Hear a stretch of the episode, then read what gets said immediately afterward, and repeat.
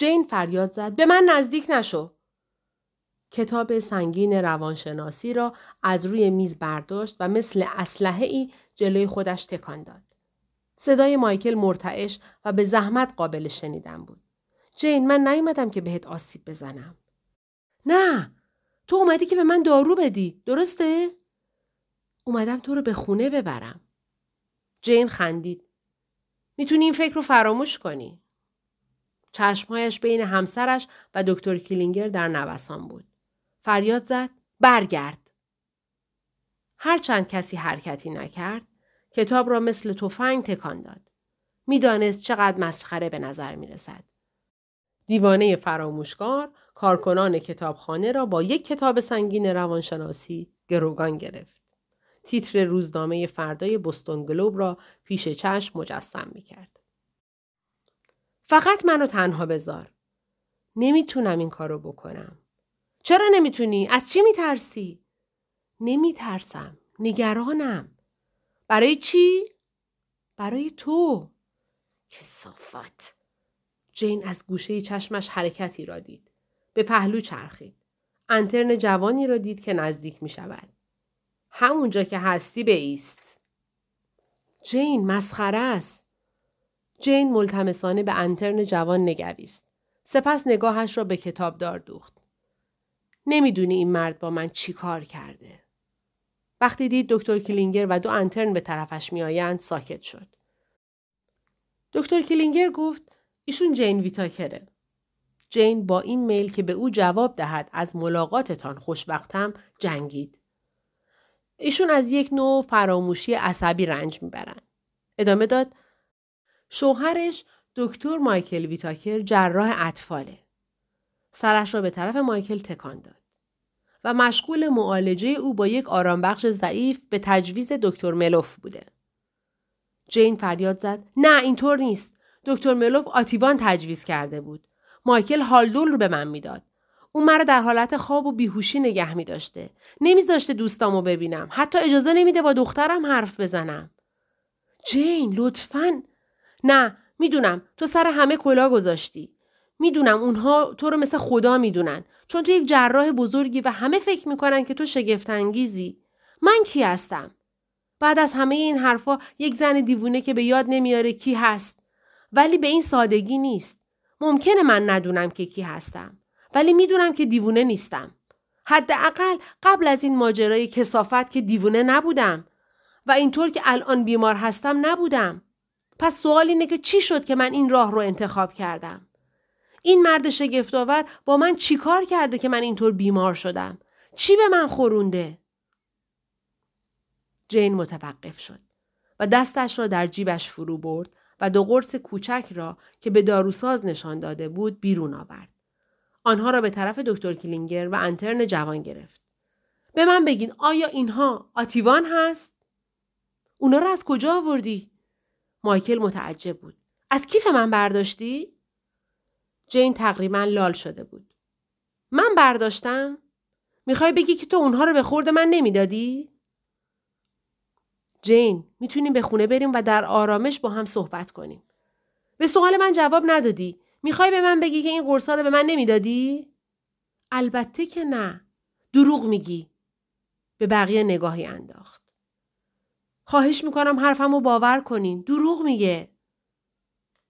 دکتر کلینگر آرام پرسید. خانم ویتاکر چرا باید دروغ بگه؟ چون چیزی اتفاق افتاده که اون نمی‌خواد من به یاد بیارم. این بهترین کاره که اون منو به حالت نیمه آگاه نگه داره. چون می‌خواد همه باور کنن که من دیوونم. به این ترتیب می‌تونه منو در یک آسایشگاه بستری کنه. جایی که هرگز اون چرا که رخ داده به یاد نیارم. و حتی اگر به یاد بیارم کسی حرفمو باور نکنه. مایکل با التماس گفت جین خواهش می‌کنم. نمی‌دونی چقدر این حرفا بیمعنیه. جین رو به انترن کرد. باید چیکار کنم تا باور کنین؟ چطور قانعتون کنم که من دیوونه نیستم؟ مایکل به نرمی گفت جین تو داری او رو دست باچه می‌کنی؟ جین از سرخی ملایمی که در صورت دکتر جوان دید فهمید حق با مایکله. نمی‌تونیم تا وقتی دکتر ملوف برگرده این موضوع رو بین خودمون نگه داریم؟ تا دکتر ملوف برگرده که خیلی دیر شده. جین شروع به تکان خوردن روی پاشنه پایش کرد. چرا نمیری و منو تنها نمی‌ذاری؟ نمی‌تونم جین. دوست دارم. علا رقم همه سوء زنهایش می‌دانست حقیقت دارد. با گریه گفت پس چرا با من این کار رو می‌کنی؟ سعی می‌کنم بهت کمک کنم. سعی می‌کنی منو از بین ببری؟ جین مایکل چه اتفاقی بین ما رخ داده؟ روزی که من گم شدم سر چی با هم دعوا داشتیم؟ برقی که از چشمان مایکل گذشت جین را مطمئن ساخت که حق دارد. چیزی اتفاق افتاده است. آنها با هم نزاع داشتند. خواهش می‌کنم. می‌تونیم بریم خونه با هم حرف بزنیم. جین کتاب سنگین را روی میز گذاشت. تو این کتاب نوشته فراموشی عصبی به خاطر از دست دادن فوری سعی کرد لغات صحیح را به خاطر بیاورد. از دست دادن سریع کنترل که ممکن است موجب مرگ کسی که دوست دارد شود. می‌بینی حافظه من هیچ عیبی نداره. مایکل حقیقت رو بگو. جین اصرار می‌کرد و می‌دید که بقیه به همان نسبت نگران هستند. ما در چه موردی دعوا داشتیم؟ جنگی نبود. دروغ نگو. جین. اگه نبود پس این زخم روی پیشونیت چطور به وجود اومده؟ یه حادثه بود. بچه یه هواپیما به طرفم پرتاب کرد. کسافت. دکتر ویتاکر. کتابدار حرفش را برید. می‌خواید به نگهبان بیمارستان زنگ بزنم؟ جین داد زد. نه. مایکل هم با او هم عقیده بود. نه نه حالا فکر می‌کنم جین به دلایل من گوش میده. جین فریاد زد. من دیوونم. چرا فکر می‌کنی باید به دلایلت گوش کنم؟ چون تو رو می‌شناسم. چون تو رو دوستت دارم. پس چرا من سعی کردم تو رو بکشم؟ تو این کارو نکردی. ما با هم دعوا نکردیم؟ تو منو نکشیدی؟ شاید منو تکون دادی. من چیز تیزی قاپیدم و با اون جلوی سرتو مجروح کردم. مایکل بیش از آن که شوکه شده باشد که بتواند حرفی بزند جین دوباره شروع کرد. پس به من بگو. مردد ماند. سپس تصمیم گرفت تا آخر خط برود. چطور پیراهن من خونی شده بود؟ خون؟ کتابدار آهی کشید. خدای من! خون تو بود. اینطور نیست مایکل؟ مایکل حرفی نزد. و راجب پولها چی مایکل؟ تقریبا ده هزار دلار که در جیب کتم چپنده شده بود از کجا اومده بود؟ مایکل به من بگو از نگاهت می‌فهمم که می‌دونی از چی حرف می‌زنم. سکوتی طولانی مستولی شد که به نظر می رسید در خلال آن هیچ کس نفس نمی کشد. به آرامی پرسید چرا قبلا راجع به این مسائل هیچ حرفی نزدی؟ جین شانهاش را بالا انداخت. احساس می کرد وزنه سنگینی از شانهاش فرو افتاده. باید این کار را می کرد. رازش دیگر به تنهایی برایش قابل حمل نبود. آن را آشکار کرد. همه آن را شنیدند. حالا مایکل با آنها چه می کند؟ مایکل از بقیه پرسید ممکنه چند لحظه ما رو تنها بذارید؟ واقعا احتیاج دارم با همسرم تنها صحبت کنم. جین پرسید چرا نمی‌تونی جلوی بقیه حرف بزنی؟ ناگهان احساس ناراحتی کرد. نمی‌خواست چیزی بشنود. می‌تونم. ولی فکر می‌کنم چیزایی که می‌خوام بگم باید بین ما دو نفر باقی بمونه. حداقل حالا. اگه خواستی بعد از تموم شدن حرفان می‌تونی خودت برای بقیه بگی. در واقع می‌تونی اگه خواستی برای پلیس هم بگی. احتمالا من اشتباه کردم که می‌خواستم ازت حمایت کنم. ظاهرا زیادی حمایتت کردم. دکتر کلینگر گفت من یه نگهبان پشت در می‌ذارم.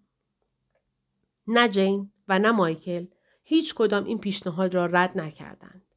مایکل به کتابدار گفت متاسفم که اینطور محل کار شما رو به هم ریختیم. به هر حال وقت قهوه خوردن من بود. متشکرم. دکتر کلینگر دست مایکل رو فشرد و گفت متشکر میشم اگه بعدا با من تماس بگیری. جین به دکتر عبوس که با انترن جوان و کتابدار مسن از در خارج می شدن نگاه کرد. وقتی در پشت سرشان بسته شد و مایکل قدمی به سویش برداشت جین گفت نزدیک من نیا. جین فکر می‌کنی چیکار می‌خوام بکنم؟ نمی‌دونم تو خیلی مکاری. هرگز نمی‌دونم چی کار می‌کنی. مثل دیشب. دیشب؟ اوه بله تو فکر می‌کنی من چیزی توی نوشابت ریختم. نریختی؟ نه. من یهو احساس تهوع و بیماری کردم. مجبور شدی منو به بسترم ببری. این اولین بار نبود که این اتفاق افتاد.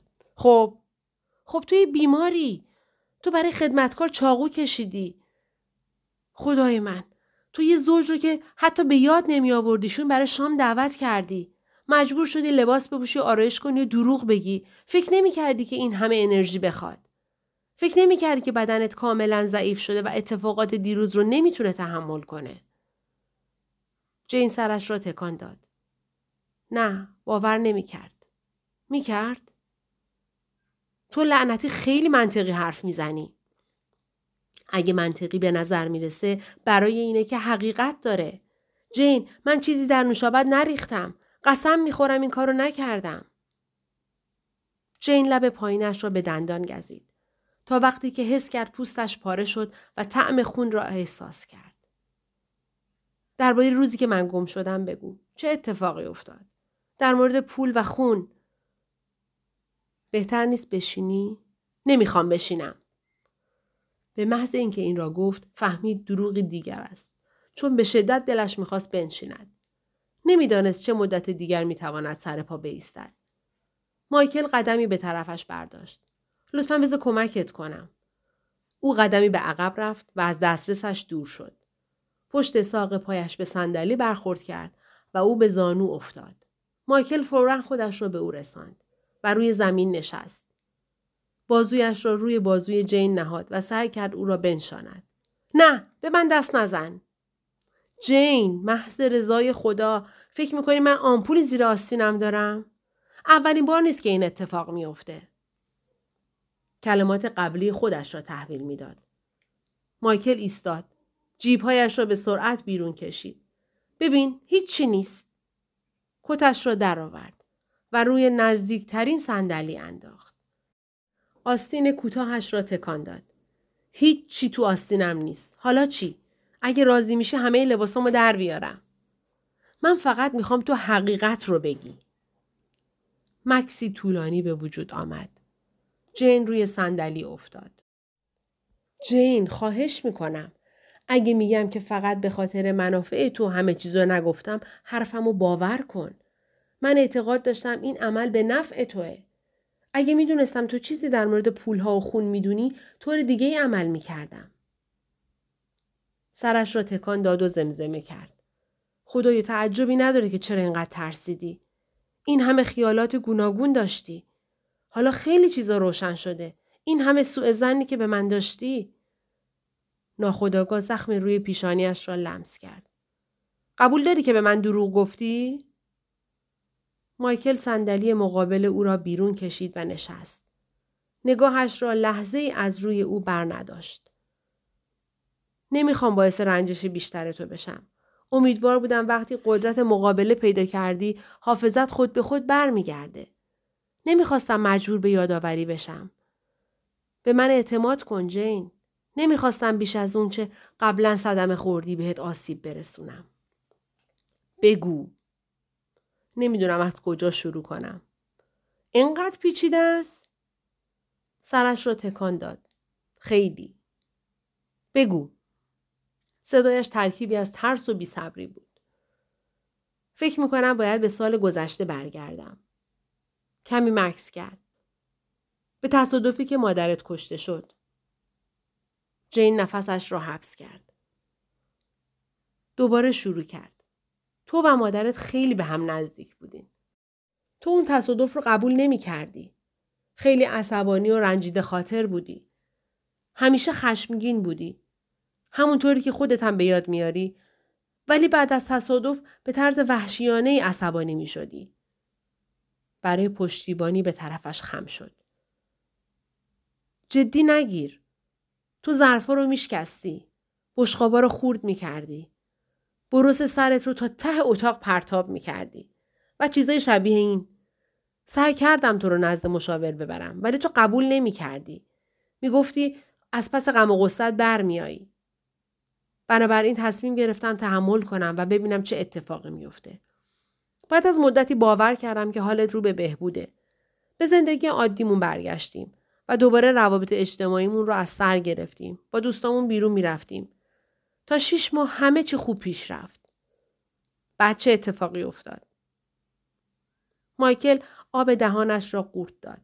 انگشتانش تیغه بینیش را مالش داد و به طرف پایین می آمد و دهانش را پنهان می کرد. با نگرانی دهانش را جمع کرد. همونطور که اولین سالگرد تصادف نزدیک می شد، تو بیشتر و بیشتر آشفته می شدی. تمام مدت نگران بودی. جزئیات ترسناک رو هر لحظه دوباره مجسم می کردی و خودت رو رنج می دادی. مثل اینکه تصادف همون لحظه اتفاق افتاده. درباره چیز دیگه ای حرف نمی زدی. نمی‌تونستی بخوابی و وقتی میخوابیدی دچار کابوس می‌شدی. نمی‌تونستی حواس خودت رو جمع کنی. احساس گناه می‌کردی. گناه جان به در بردن. به اطراف اتاق نگاه کرد. مثل اینکه نمی‌داند چطور ادامه بدهد و بعد چه بگوید. منظور چیه؟ گناه جان به در بردن. با نادیده گرفتن سوالش گفت تصمیم گرفتی به گورستان بری. چشمهایش رو به چشمان جین دوخت. سعی کردم با تو حرف بزنم و منصرفت کنم. روز سردی بود و من فکر نمی کردم کار خوبی باشه. مخصوصا به حالی که تو داشتی. تمام شب گذشته رو نخوابیده بودی. روزها بود که چیزی نخورده بودی و کم مونده بود که از حال بری. انگشتانش در هوا به فضای نزدیک نیم سانت اشاره کرد. ازت خواستم حداقل تا آخر هفته صبر کنی که منم بتونم باهات بیام و مجبور نبودی تنها بری ولی تو اصرار داشتی و گفتی که ترجیح میدی تنها بری و نمی‌خوای تا آخر هفته صبر کنی و این سالگرد مادر درگذشته توه و باید همون روز بری و حاضر به بحثی نبودی باید تو رو تنها میذاشتم فکر می‌کردم خودت می‌خوای سعی کردم وقت ملاقاتامو لغو کنم ولی تو خشمگین شدی و فریاد زدی خودم به تنهایی می‌تونم برم من بچه کوچولو نیستم که تو مجبور بشی کارامو انجام بدی. چی کار می‌تونستم بکنم؟ نمی‌خواستم برم ولی چاره دیگه ای نداشتم. به بیمارستان رفتم و تو به گورستان رفتی. چند بار به خونه زنگ زدم تا ببینم برگشتی یا نه. ولی هیچ کس گوشی رو بر نمی داشت. کم کم نگران شدم. بعد کارول زنگ زد. کارول بیشاپ؟ بله، اون خیلی نگران بود. گفت تو رو تو جاده دیده و چیزی از تو پرسیده ولی تو خیلی سراسیمه بودی و به اون حرفی نزدی. او می‌گفت تقریبا مثل این بود که تو لال شدی و نمی‌تونستی حرف بزنی. خیلی ناراحت بودی. اون سعی کرد تو رو آروم کنه ولی تو اونو از جلوی راهت هل دادی و خودت به خونه دویدی. طبعا اون نگران شده بود و به من زنگ زد. منم فورا به خونه اومدم. با سرعتی جهنمی رونده بودم. یه روبه خودم رو رسوندم. تو تو اتاق خواب بودی و لباساتو داشتی توی یک ساک میریختی. حتی کتتو بیرون نیاورده بودی. نگاهی وحشیانه داشتی. سعی کردم با تو حرف بزنم و بفهمم که اون روز صبح چه اتفاقی افتاده. ولی چیزی نگفتی. در حال تشنج عصبی بودی. سرم فریاد زدی و به طرفم حمله کردی. تو رو گرفتم. شاید حتی تکونت داده باشم. به یاد نمیارم. فقط به یادم میاد که سعی می‌کردم بفهمم چه اتفاقی افتاده. ولی تو مثل دیوونه ها شده بودی فریاد می‌زدی می‌گفتی که مجبوری منو ترک کنی به نفع منه و تو مثل بختک روی قلبم سنگینی می‌کنی و فقط باعث شکست من میشی باید نابود کردن منو تموم کنی مثل چیزای دیگه ای که دوست داشتی و نابود کردی مایکل سرش را تکان داد. مثل اینکه هنوز هم معنی حرفهایش را نمی‌فهمد. ولی چرا این حرف رو زدم؟ مایکل به زمین خیره شد. مایکل! به نرمی گفت شاید الان فقط باید به اون چه اتفاق افتاده بپردازیم و چراها رو برای بعد بذاریم. جین مصرانه پرسید چرا گفتم باید نابود کردن تو رو تموم کنم مثل هر چیز دیگه ای که زمانی دوست داشتم؟ آرواره های مایکل منقبض شد. وقتی بالاخره کلمات از دهانش بیرون آمد سخت و خشم بود. بعد از تصادف برای مدت طولانی تو غرق در اندوه بودی. کاملا فلج شده بودی. کارهایی کاملا برخلاف شخصیت ذاتیت انجام می‌دادی. منظورم شکستن بشقابی اوقات تلخی و پرتاب اشیا به اطراف اتاق نیست. بعد ساکت شد. منظورت چیه؟ سکوت کرد. دستهایش بی اراده روی میز مشت شد. تو هفته چند بار برای دویدن با دنیل بیشاپ می‌رفتی. مکسی دیگر. ناگهان هر روز می‌رفتی. اوایل فکر می‌کردم که خیلی عالیه. همون چیزیه که بهش احتیاج داری. چیزی برای خلاص شدن از همه ناامیدی ها و خشم. ولی حدس می‌زنم جایی تو عواست راه تو به این نتیجه رسیدی که دویدن کافی نیست. تو و دنیل جین جمله اش را کامل کرد. ما خیانت کردیم؟ چطور فهمیدی؟ مایکل صدایی بین خنده و آه درآورد. خودت به هم گفتی. تصادفاً شبی که تو بستر بودیم گفتی. سرش را تکان داد. من واقعا نمی‌خواستم اینا رو الان بگم. تو چی کار کردی؟ واقعا به یاد نمیارم. خندید. ببین تو تنها کسی نیستی که چیزایی رو به یاد نمیاری. ظاهرا تو رو به سختی آزار دادم. بله ولی تو واقعا خودت نبودی. من اینو می‌دونستم. حداقل چیزی بود که به خودم می‌گفتم. این اولین باری بود که من مراجعه به مشاور رو پیشنهاد کردم. ولی تو گوش ندادی. بنابراین تصمیم گرفتم صبر کنم تا همه چیز به روال سابق برگرده. چه کار دیگه ای می‌تونستم بکنم؟ من عاشق تو بودم. نمی‌خواستم تو رو از دست بدم. پس من مشغول جمع کردن وسایلم بودم که تو رو ترک کنم و تو وارد خونه شدی. سعی کردم تو رو قانع کنم. تو رو آروم کنم که به من وقت کافی بدی که حرف بزنم. ولی تو فراتر از این چیزا بودی. به اتاق آفتابی در طبقه پایین دویدی. تو رو تعقیب کردم. دایره وار دور خودت میچرخیدی و همه چیز رو لگت کوب می‌کردی. به من حمله کردی. گفتی که من احمقم که هنوز دنبالت هستم. و از احمقم بدترم. اگه فکر کنم که دنیل بیشاپ تنها کسیه که تو درگیرش هستی. و اینکه بعد از دنیل بیشاپ کسای دیگه هم بودن. و اکنون از بستر آخرین اونها اومدی. جین فکر کرد. پات راترفورد. احساس دل به هم خوردگی کرد. این نام را که روی تکه کاغذ یادداشت کرده و در جیبش یافته بود به یاد آورد. پت راترفورد اتاق سی و یک ساعت دوازده و سی دقیقه. آیا امکان داشت که سر مزار مادرش رفته باشد سپس در اتاق سی و یک در متلی گمنام با پت راترفورد ملاقات کرده برخوردی تکانش داده و وادارش کرده که تصمیم به ترک شوهرش بگیرد بیشتر به خاطر رضایت او تا خودش. مایکل داشت می‌گفت فکر می‌کنم در اون لحظه کنترل خودم رو از دست دادم. شروع به تکون دادن تو کردم. تو با من در کشمکش بودی. ناگهان احساس درد کردم. درست مثل اینکه پوست سرم رو کنده باشند. آخرین چیزی که به یادم میاد این بود که پشت سر تو تلو تلو خوران می اومدم. خون از سرم میریخت. خدای من. خیلی خون ریزی داشتم. جلوی تو روی زمین افتادم. فکر می‌کنم بیهوش شدم. چند لحظه بعد وقتی به هوش اومدم نزدیک کاناپه روی خونها خوابیده بودم. تو رفته بودی. چمدون کیفت رو جا گذاشته بودی. بعدا متوجه شدم که تو موجودی حساب مشترکمون رو برداشتی. چیزی حدود ده هزار دلار. چند لحظه سکوت برقرار شد. چرا گم شدن منو به پلیس خبر ندادی؟ سرش را تکان داد و تقریبا خندید. بدبختانه من فکر نمی کردم تو گم شدی. فکر می کردم با اون مردک فرار کردی. تو به من فهمونده بودی که در این مورد خیلی باهوش نبودم. من آسیب دیده و خشمگین بودم. فکر می کردم بهترین کار اینه که سعی کنم از تو چیزی نشنوم.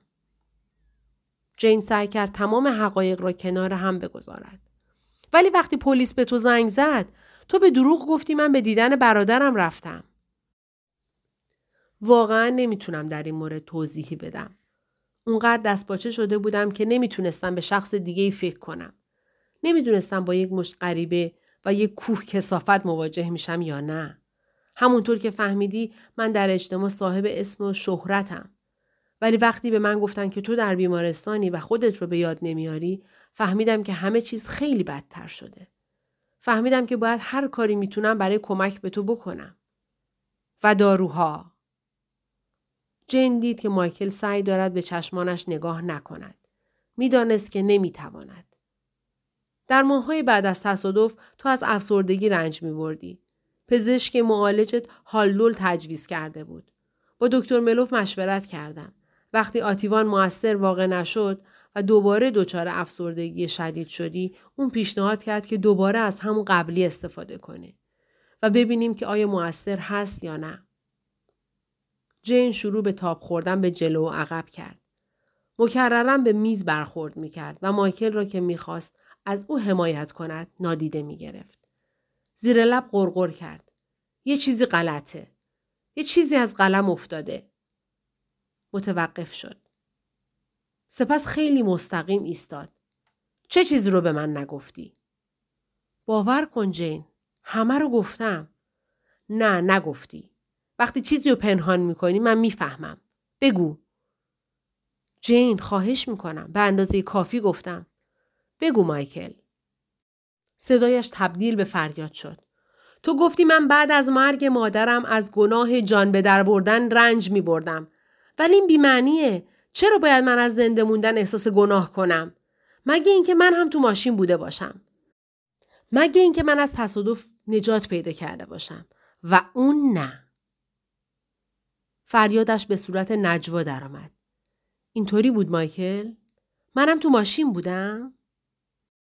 مایکل سرش را به قدری خم کرد که تقریبا چانهش در سینهش ناپدید شد. تو رانندگی می کردی.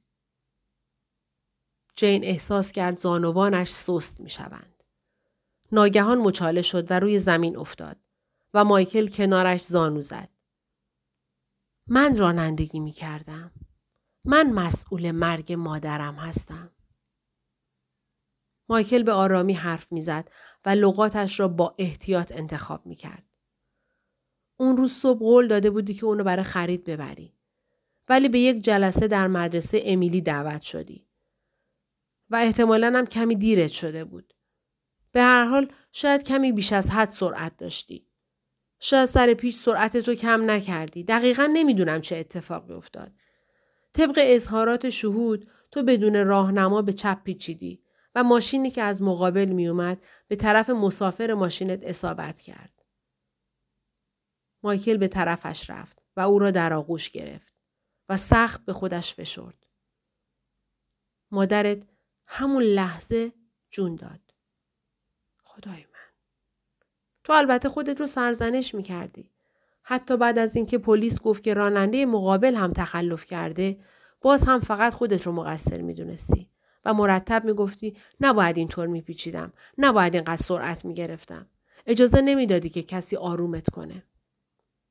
چشمانش اطراف را گشت. انگار دنبال راه فراری می گشت.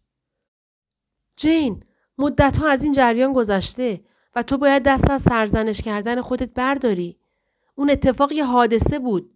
تأصف برانگیز بود بله ولی اتفاقی بود که افتاد و تموم شد. زندگی ادامه داره. می‌دونم که نمی‌خوای قبول کنی ولی باید قبول کنی وگرنه برای همه ما خیلی دیر میشه. جین می‌فهمید که اشکهایش روی گونه هایش روان است. به سرعت خود را از آغوش وی بیرون کشید. بازم ادامه داره. اینطور نیست؟ با دقت به قیافه او نگاه می کرد. هنوزم چیزی هست که به من نگفتی؟ نه. بله. به من دروغ نگو. مایکل باید دروغ گفتن رو بس کنی. خواهش می‌کنم. بقیهش نمیشه بمونه تا تو قوی ترشی؟ بیش از حدی که بتونی تحمل کنی گفتم. می‌دونم. چه چیزایی به من نگفتی؟ مایکل قبل از اینکه چیزی بگوید مدتی با خود کلنجار رفت. وقتی بالاخره لب به سخن گشود با صدای مرتعش گفت امیلی چشمانش برق می‌زد و پر از اشک بود. جین شکمش را محکم فشرد. احساس می‌کرد نام دخترش مثل مشتی محکم به شکمش اصابت کرد. نه. اون روی صندلی عقب پشت مادرت بود. ظاهرا کمربندش رو باز کرده بود. و شدت تصادف. صدایش در نمی آمد. وقتی منتظر آمبولانس بودی تو آغوش تو مرد. هنگامی که بالاخره اونها موفق شدن اونو از تو جدا کنن جلوی لباست کاملا پوشیده از خون بود. جین آه کشید. بعد از اون تو مثل دیوونه ها شدی. سال بعدش جهنم بود. خشم وحشیانه. مردای دیگه. خلاصه اونچه که قبلا گفتم. هیچ کس نمی‌دونه چقدر بد بود. تو درست مثل دکتر جکیل و مستر هایت شده بودی. پیش دوستا و همسایه ها یه جور بودی. تو خونه با من یه جور دیگه. امیدوار بودم اوضاع بهتر شه و تو عاقبت با اوضاع کنار بیای و بالاخره به طرف من برگردی. با صدای بلند حق حق کرد. تو تنها چیزی بودی که برام باقی مونده بود. نمی‌تونستم فکر از دست دادن تو رو تحمل کنم. با پشت دست چشمهایش را پاک کرد. ولی حتی برای من هم خیلی گرون تموم شد. از اعتراف به اون شرمسارم. روی پاهایش فشار آورد. وقتی به خونه برگشتم و دیدم تو وسایل تو جمع می‌کنی سعی کردم باهات حرف بزنم. جلو تو بگیرم. در حین کشمکش تو با گلدون منو زدی. همونی که در سفر شرق خریده بودیم. برنجی بود و زخمی عمیق که این همه بخیه خورد به جا گذاشت. و تقریبا پوست سرم رو کند. جلوی پات روی زمین افتادم. دوباره همه چیز یک تصادف بود. فکر می‌کنم اون همه خون روی بولیزت بیش از حد تحملت بود. دیگه نتونستی با زندگیت سازش کنی. بنابراین فرار کردی. واقعا نمی‌تونم تو رو سرزنش کنم. جین نیمی سوالی و نیمی تأکیدی گفت دخترمون مرد؟ هنوز هیچ کدومو به یاد نمیاری؟ جین سرش را تکان داد. زار می‌زد. من مادرم و دخترم و کشتم. جین فقط یک حادثه بود. پلیس تو را از هر سرزنشی مبرا کرد. تقصیر تو نبود. ولی هر دوشون مردن. بله. و من راننده بودم. بله ولی تو تقصیر نداشتی. بی صبر و عجول این همون چیزی نبود که تو گفتی؟ این چیزی بود که خودت بعد از تصادف گفتی. و من تنها کسی هستم که می‌دونه. تنها کسی که زنده مون تا بگه. راست میگه. چند زندگی تو این تصادف از بین رفته. می‌خوای بذاری چند تا زندگی دیگه هم خراب بشه. جین با چهره غرق اشک به شوهرش خیره شد.